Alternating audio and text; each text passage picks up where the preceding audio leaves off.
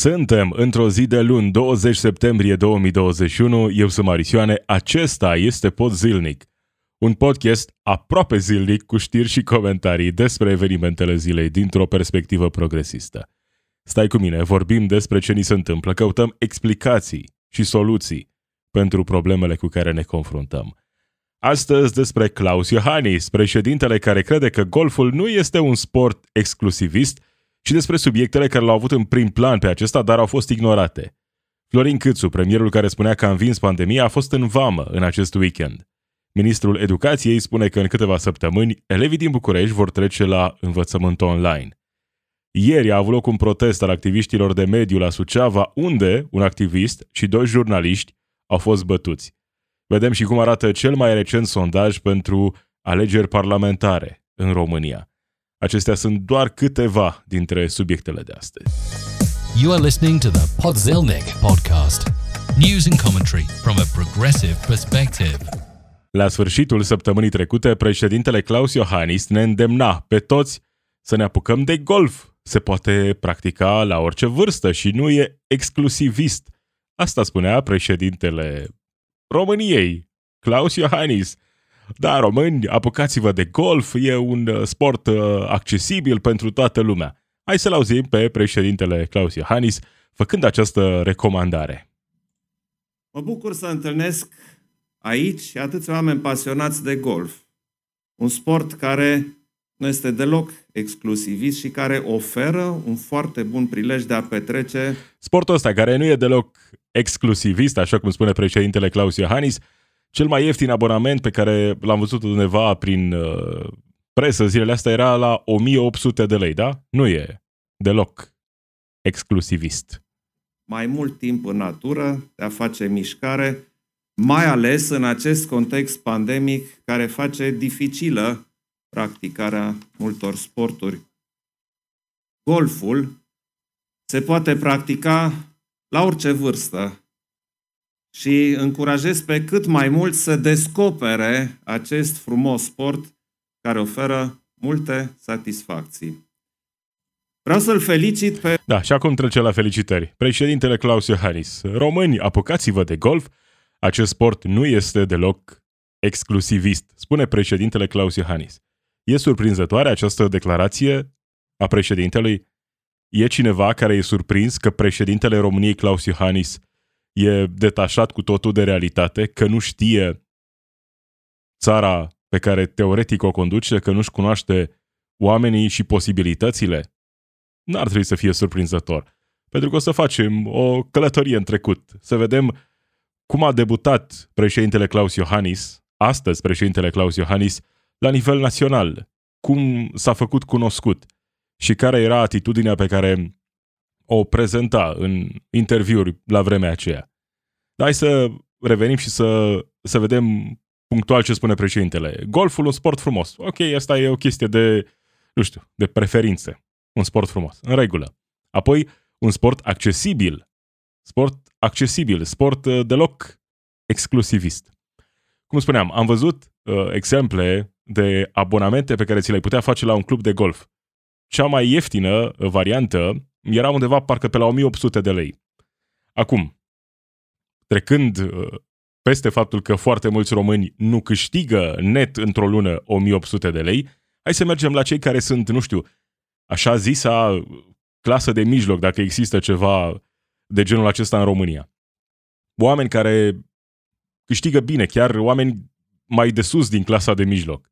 Oameni care câștigă, nu știu, să spunem uh, 1000 de euro pe lună, 5000 de lei, 6000 de lei, pe acolo, da?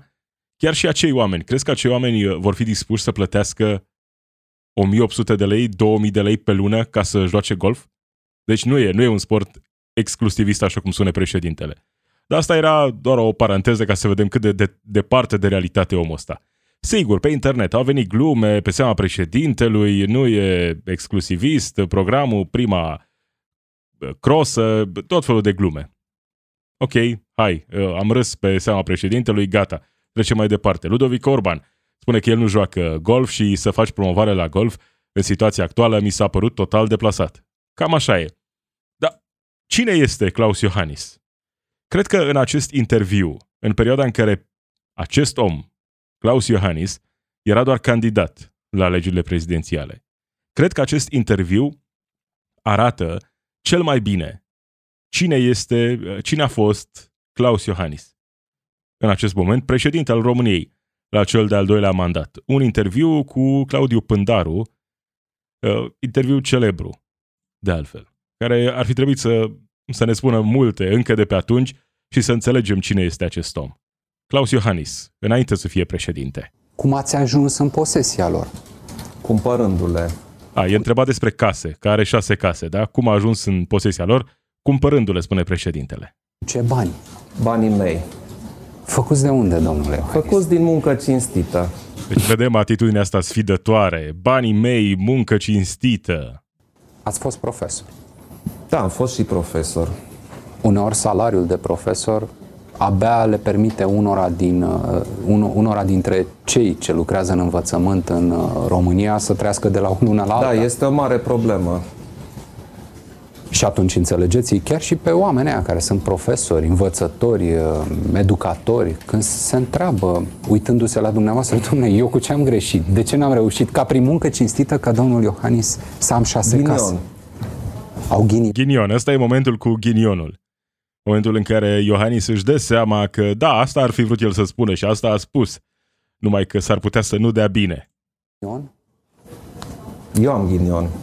Da, și... el a avut ghinion. El a avut ghinion să aibă șase case, să devină președinte al României și să ne recomande tuturor acum, când facturile explodează, când suntem în valul al patrulea al pandemiei cu guvernul său, să ne recomande tuturor să mergem la golf, hai să ne relaxăm, la golf toată lumea că e un sport accesibil, nu e un sport exclusivist, așa cum ne spunea recent președintele Claus Iohannis.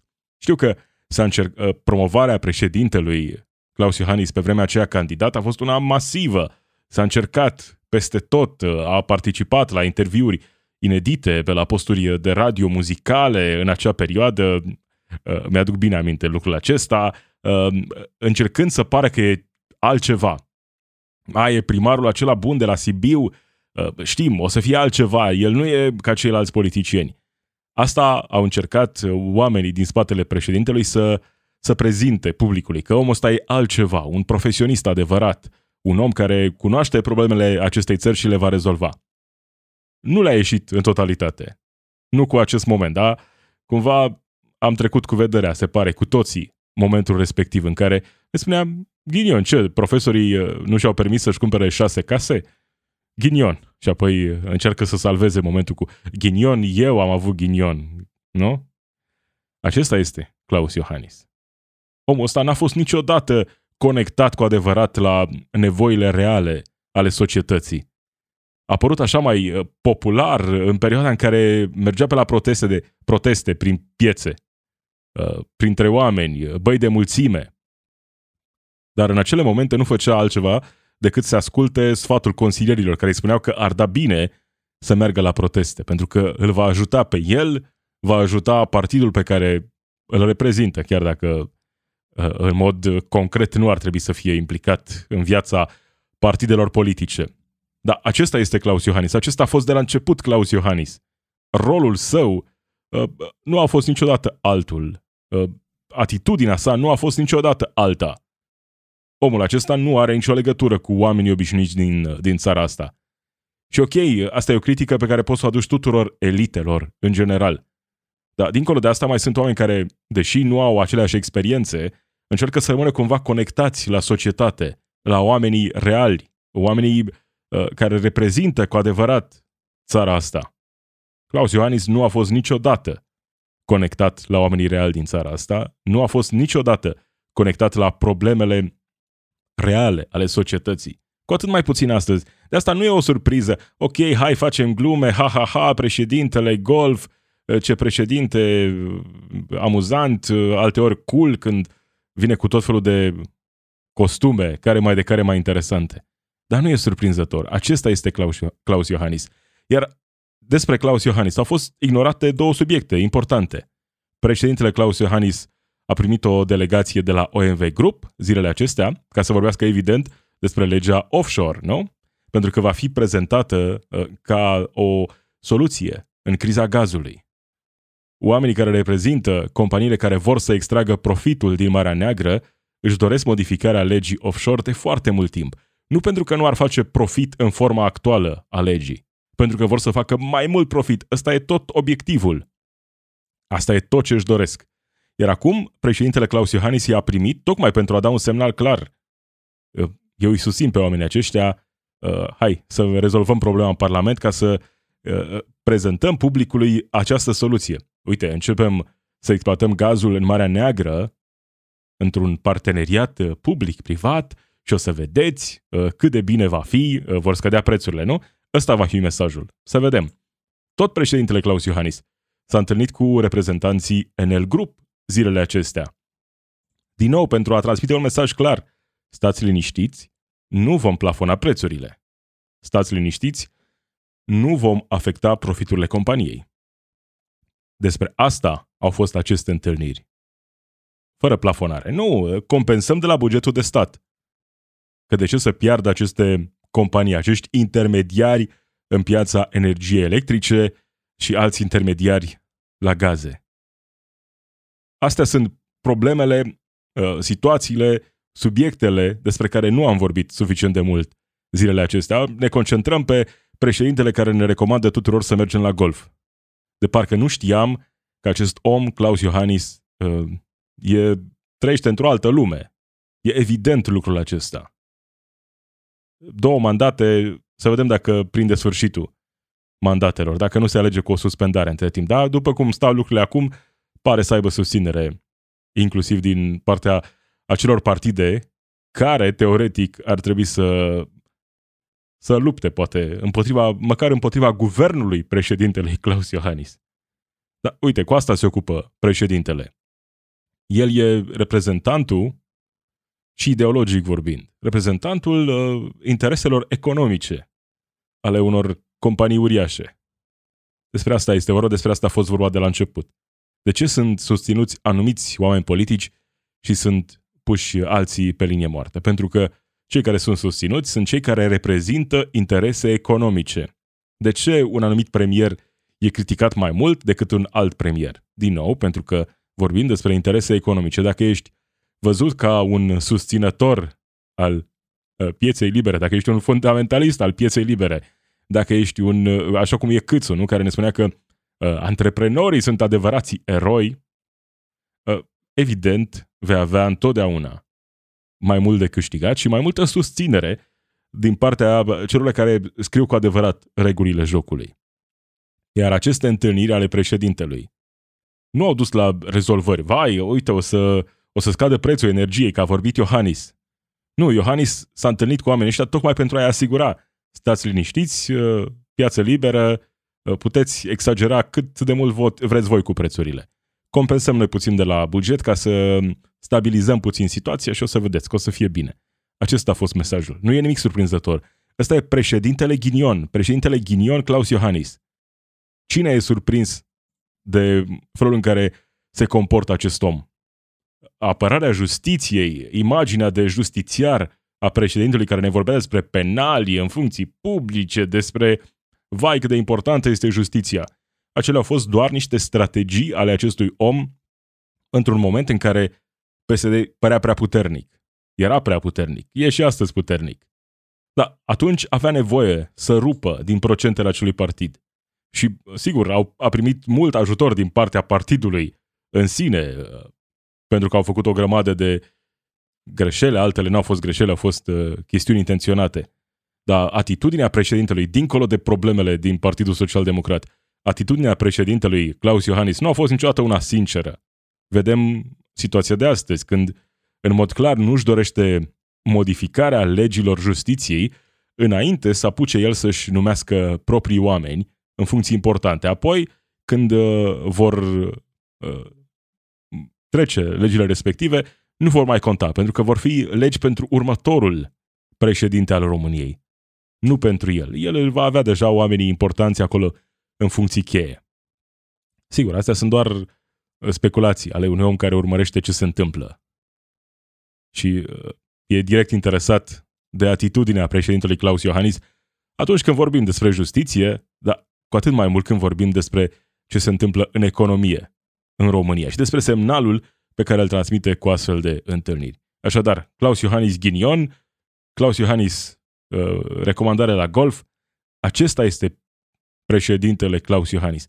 Acesta a fost dintotdeauna. Nu e o surpriză că în lumea în care trăiește acest om, golful este un sport uh, accesibil, nu? Toată lumea ar trebui să se apuce de golf în România pe care o visează. Sau în România în care trăiește, de fapt, Claus Iohannis. Un alt om care trăiește într-o Românie paralelă este premierul Florin Câțu, care în acest sfârșit de săptămână a mers la Vama Veche, așa cum spunea el, a promis de la începutul verii că va merge în Vama Veche, de parcă aștepta cineva ca această promisiune să fie respectată. De parcă noi avem un interes direct. Vai, dar s-a dus premierul la Vama Veche? S-a dus să arate că e rocker? Să poarte un tricou cu Motorhead ca să-l vedem și noi încă o dată că e uh, cool, că e de-al nostru. Nu? E rocker, e acolo, în vamă, unde trebuie să meargă toți rockerii, nu? E cineva care aștepta ca această promisiune să fie respectată, care stătea așa, wow, wow, oare se duce premierul, oare merge în vamă, hai să vedem.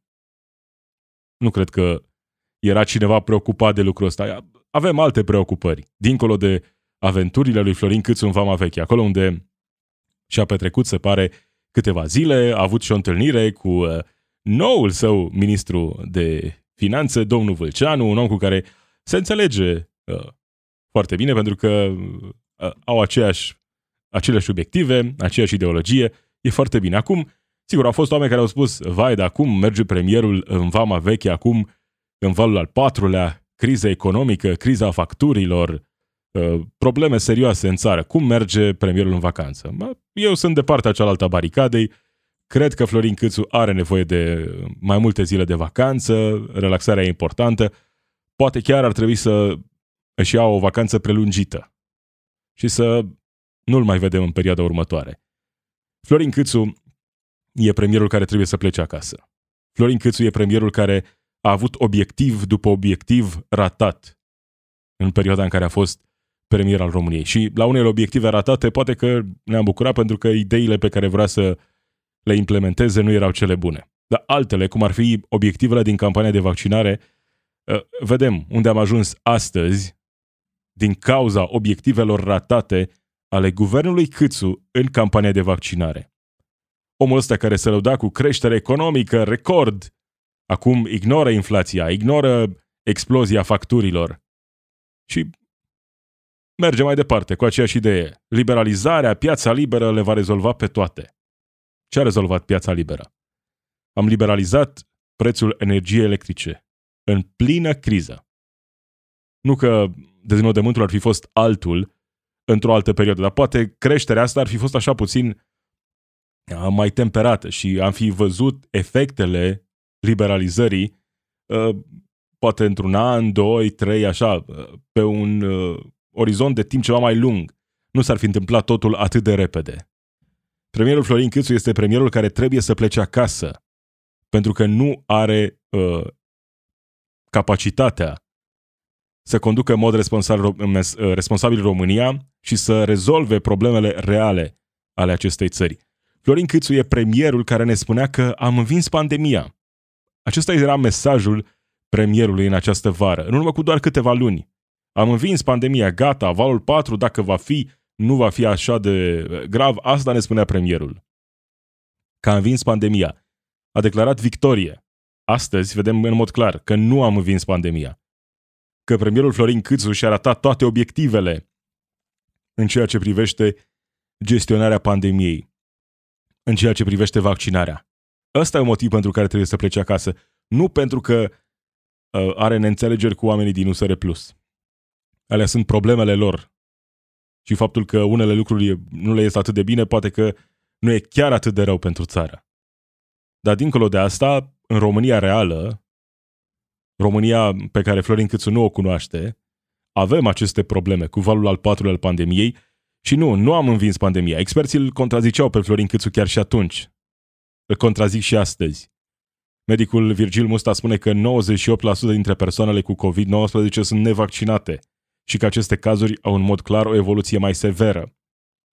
Valul al patrulea uh, e deja aici, iar creșterile sunt spectaculoase numărul de cazuri evoluează într-un mod incredibil de la o săptămână la alta. Dar premierul uh, e liniștit, e în vamă, se relaxează, poate să rămână acolo. Ăsta e mesajul meu. Nu am problemă că s-a dus în vamă. Să rămână acolo, e în regulă. Să preia altcineva în acest moment guvernarea pentru a gestiona cumva mai bine situația momentului. Ideile pe care le propune acest om, Florin Câțu, nu rezolvă problemele reale ale României. Abordarea premierului nu aduce stabilitate. Nu. Nimic din ce a făcut omul acesta nu a dus la uh, ameliorarea efectelor crizei. Nimic. Ăsta e motivul pentru care Florin Câțu trebuie să plece. Sorin Câmpeanu, ministru al educației, spune că elevii din București ar putea trece la școala online de la jumătatea lunii octombrie. Asta e cumva un scenariu optimist. S-ar putea să se întâmple mult mai repede. Bucureștiul e aproape de 3 la mie. La cum evoluează pandemia, s-ar putea ca mult mai repede să treacă de 6 la mie și să trecem din nou peste tot la învățământ online. Dar am învins pandemia, nu? Premierul Florin Câțu ne spunea că am învins pandemia, că e în regulă. Florin Câțu și Claus Iohannis sunt oamenii direct responsabili de eșecul campaniei de vaccinare. Sunt cei care au anunțat marea relaxare că am învins pandemia în momentul în care în România campania de vaccinare mergea cât de cât bine. Și atunci au venit ei, gata, am învins pandemia. Ne relaxăm, e totul în regulă. De ce să se mai vaccineze cineva? De ce cineva care poate avea așa, era, poate mă vaccinez, poate nu, hai să văd, nu sunt 100% hotărât. Oamenii evident că au ales să nu se mai vaccineze atunci. Iar acum e prea târziu pentru valul al patrulea. Asta nu înseamnă că trebuie să ne oprim cu vaccinarea, doar că e prea târziu pentru valul al patrulea. Vaccinarea de acum ar putea ajuta eventual în următorul val, dacă și când va veni. Pentru aceste motive, pentru obiective ratate, premierul Florin Câțu trebuie să plece. La Suceava a avut loc un protest al activiștilor de mediu. Acolo, un activist de mediu și doi jurnaliști au fost bătuți. Protestatarii cer acum autorităților maximă seriozitate în investigarea cazului. Maximă seriozitate. Ce s-a întâmplat imediat, aproape imediat, după ce am aflat de cazul acela de la Suceava? A apărut domnul Bode, ministru de interne, să ne spune că cei care exploatau masele noastre acolo făceau legal. Incidentul e de neînțeles. Imediat au venit pentru a stopa toate mesajele uh, care țin de lucruri reale, de lucruri pe care oricine le poate înțelege. De ce ar fi cineva supărat că un jurnalist și doi activiști de mediu sunt acolo în zonă, filmează, documentează? Cineva care nu face nimic ilegal. Evident că nu ar fi. Veniți, vedeți, noi facem totul legal. Dar nu, a venit imediat. Au venit imediat oamenii aceștia în frunte cu Lucian Bode să ne spună că nu e nicio problemă, că oamenii ăia făceau totul legal, că e absolut totul legal. Totul e legal. Pentru că România e țara în care pădurile sunt distruse, dar în mod oficial totul e legal. Constatăm de la an la an distrugeri uriașe, pierderi uriașe. Dar în realitate totul e legal. Nu, e regulă. Ăștia sunt oamenii care reprezintă interese uriașe. Și acum speculez, evident. Evident că nu am uh, informații uh, acolo de la sursă, dar ca un om obișnuit care trăiește în țara asta și vede ce s-a întâmplat la Suceava. Jurnalist, activiști de mediu bătuți de cei care administrau și tăiau pădurea în zonă. Legal, așa cum spune domnul Bode. Are sens? Nu prea, nu? Domnul Bode, care vine și apără imediat, nu, era, era legal, totul perfect legal acolo. Are sens? Are sens doar, în sen, doar atunci când te gândești la interesele uriașe și la companiile uriașe care se folosesc de situația din România pentru a exploata masa lemnoasă în România, pentru a distruge pădurile din România. Atunci are sens. Când înțelegi că oamenii aceștia au legături la cel mai înalt nivel, cei care exploatează, cei care extrag profitul din pădurile României, cei care fac lucrul acesta prin intermediari, au legături la cel mai înalt nivel. Iar într-o astfel de situație apare din nou și din nou același mesaj. Ă, statul ăsta e corupt, trebuie pus la pământ și nu e departe de adevăr o astfel de afirmație. Statul ăsta e corupt, dar problema nu e statul în sine, pentru că statul suntem noi. Sunt oamenii care sunt puși acolo să ne reprezinte. Soluția nu e hai să privatizăm totul, hai să reducem influența statului. E nevoie de și mai mult stat pentru a rezolva astfel de situații. Pentru că dacă am avea instituții ale statului serioase, atunci am putea să gestionăm astfel de situații. Dar când motivul profitului e la mijloc, apar tot felul de oameni, tot felul de uh, interese care trebuie să fie apărate în numele profitului. Doar asta contează. Iar atunci totul poate fi mușamalizat. E atât de simplu. Vine imediat un ministru, ne spune că totul era, era legal, nu pot să mușamalizeze bătaia pe care au primit-o cei trei. Dar dincolo de asta, ce s-a întâmplat, ce se va întâmpla pe mai departe în pădurile din România, asta poate fi mușamalizat în continuare. Totul e legal, da? Toată lumea știe că uh, totul e legal. Nu există exploatări ilegale. Poate doar așa, câteva cazuri izolate, câțiva oameni care făceau niște bani în plus. Dar uh, când vorbim despre exploatările ilegale de mare amploare, acelea nu mai sunt ilegale, sunt toate legale, da? Ca să înțelegem ce interese reprezintă oamenii care conduc instituții ale statului în România. Iar este, asta e valabil atunci când vorbim despre pădurile din România, când vorbim despre energia produsă în România, când vorbim despre tot ce înseamnă motiv al profitului, extracție a profitului în România. Iar ăsta nu e un discurs de tip aur, dar ăsta e motivul pentru care un discurs de tip aur funcționează. Pentru că aur dă imediat vina pe străini, nu? Străinii exploatează România. Și sigur că e adevărat, dar e irelevant cine exploatează România. Relevant e că România e exploatată și că oamenii obișnuiți sunt și ei exploatați în același timp.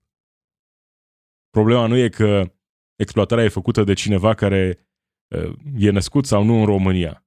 Exploatarea are loc. În unele situații e român cel care exploatează, în alte situații e străin. E, e irelevant. Soluția nu e mai puțin stat.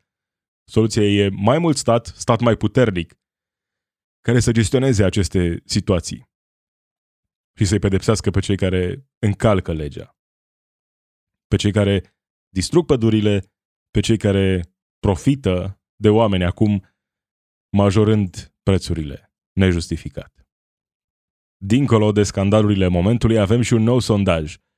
Ce partide ar vota românii dacă duminică ar fi alegeri parlamentare? Un sondaj curs prezentat în această, la sfârșitul săptămânii, care arată în acest moment că Partidul Social Democrat e un sondaj comandat de Partidul Social Democrat, așadar Poate că PSD arată mai bine în sondajul ăsta decât ar arăta poate în realitate, dar oricum, cred că e aproape de realitate sondajul pe care îl am în față. Ce ar vota românii? 36% dintre cei care au răspuns sondajului spun că ar vota Partidul Social Democrat. Asta nu e o surpriză. PSD a câștigat alegerile parlamentare. Partidul Național Liberal, 19%, scădere semnificativă. Aur, 14%. Ăsta e partidul despre care așa zi și analiști politici spuneau că va dispărea, că o să vedeți, că o să aibă soarta lui uh, Dan Voiculescu, nu Dan, uh, Dan uh, cum îl chema pe omul de la OTV? Dan Diaconescu. Voiculescu e de la antena, da. Dan Voiculescu, nu? Că o să aibă soarta. Nu. Oamenii de la Aur au un alt plan, sunt mai bine organizați. 14%, da? USR plus 11% și apoi restul partidelor. Așa arată un sondaj în acest moment. Un sondaj care cumva ne arată unde am ajuns la mai puțin de un an de la alegerile parlamentare. Cât de multă dezinformare, cât de multe știri false, cât de multă propagandă ne-a fost servită în perioada asta. Pentru că, vedem, sondajele nu mai reflectă realitatea alegerilor și n-a trecut nici măcar un an. Ordinea nu e departe de ordinea partidelor care au participat la alegerile parlamentare. Dar situația e mult diferită. În momentul ăsta, PNL, USR și UDMR sunt departe, departe de a mai putea avea o majoritate în Parlament. Asta nu înseamnă că situația e mult mai simplă pentru Partidul Social Democrat, care de asemenea are nevoie de un colaborator pentru a avea o majoritate parlamentară. Oricum, discuțiile astea în momentul ăsta nu sunt tocmai relevante. E doar interesant să vezi uh, ce a însemnat un an, nu chiar un an, mai puțin de un an de la alegerile parlamentare pentru partidele aflate la guvernare. Și mereu se, se vorbește despre acea uzură de la guvernare. Ca și cum asta ar fi uh, ceva normal. E normal să ai uzura aia. Dar nu trebuie să se întâmple așa. Dacă la guvernare faci ceea ce își doresc oamenii care te-au trimis acolo, reprezinți cu adevărat interesele societății, nu văd de ce ai avea această uzură. Măsurile nepopulare sunt măsuri care nu trebuie să fie aplicate dacă trăim într-o, într-o democrație. Cu toate riscurile în anumite situații. Pentru că prefer democrația decât uh, dictatura elitelor. Și atunci, da, chiar și atunci când oamenii se înșeală pentru că au fost manipulați, cred că mai degrabă uh, prefer ca oamenii să fie cei care își impun propria viziune, sigur, cu protejarea minorităților, cu drepturi fundamentale respectate. Dar dincolo de asta, e în mod clar, dacă pretinzi măcar că ești un susținător al democrației, că nu ar trebui să existe decizii care să te aducă în această ipostază în care pierzi, pierzi electorat masiv. Pentru că ar trebui să faci ce își doresc oamenii să faci, oamenii care te-au trimis acolo. Nu? Și să le reprezinți cu adevărat interesele. Nu interese economice ale oamenilor care te-au susținut să ajungi acolo. Cam acesta a fost pot zilnic. Marisioane sunt eu. Zi bună!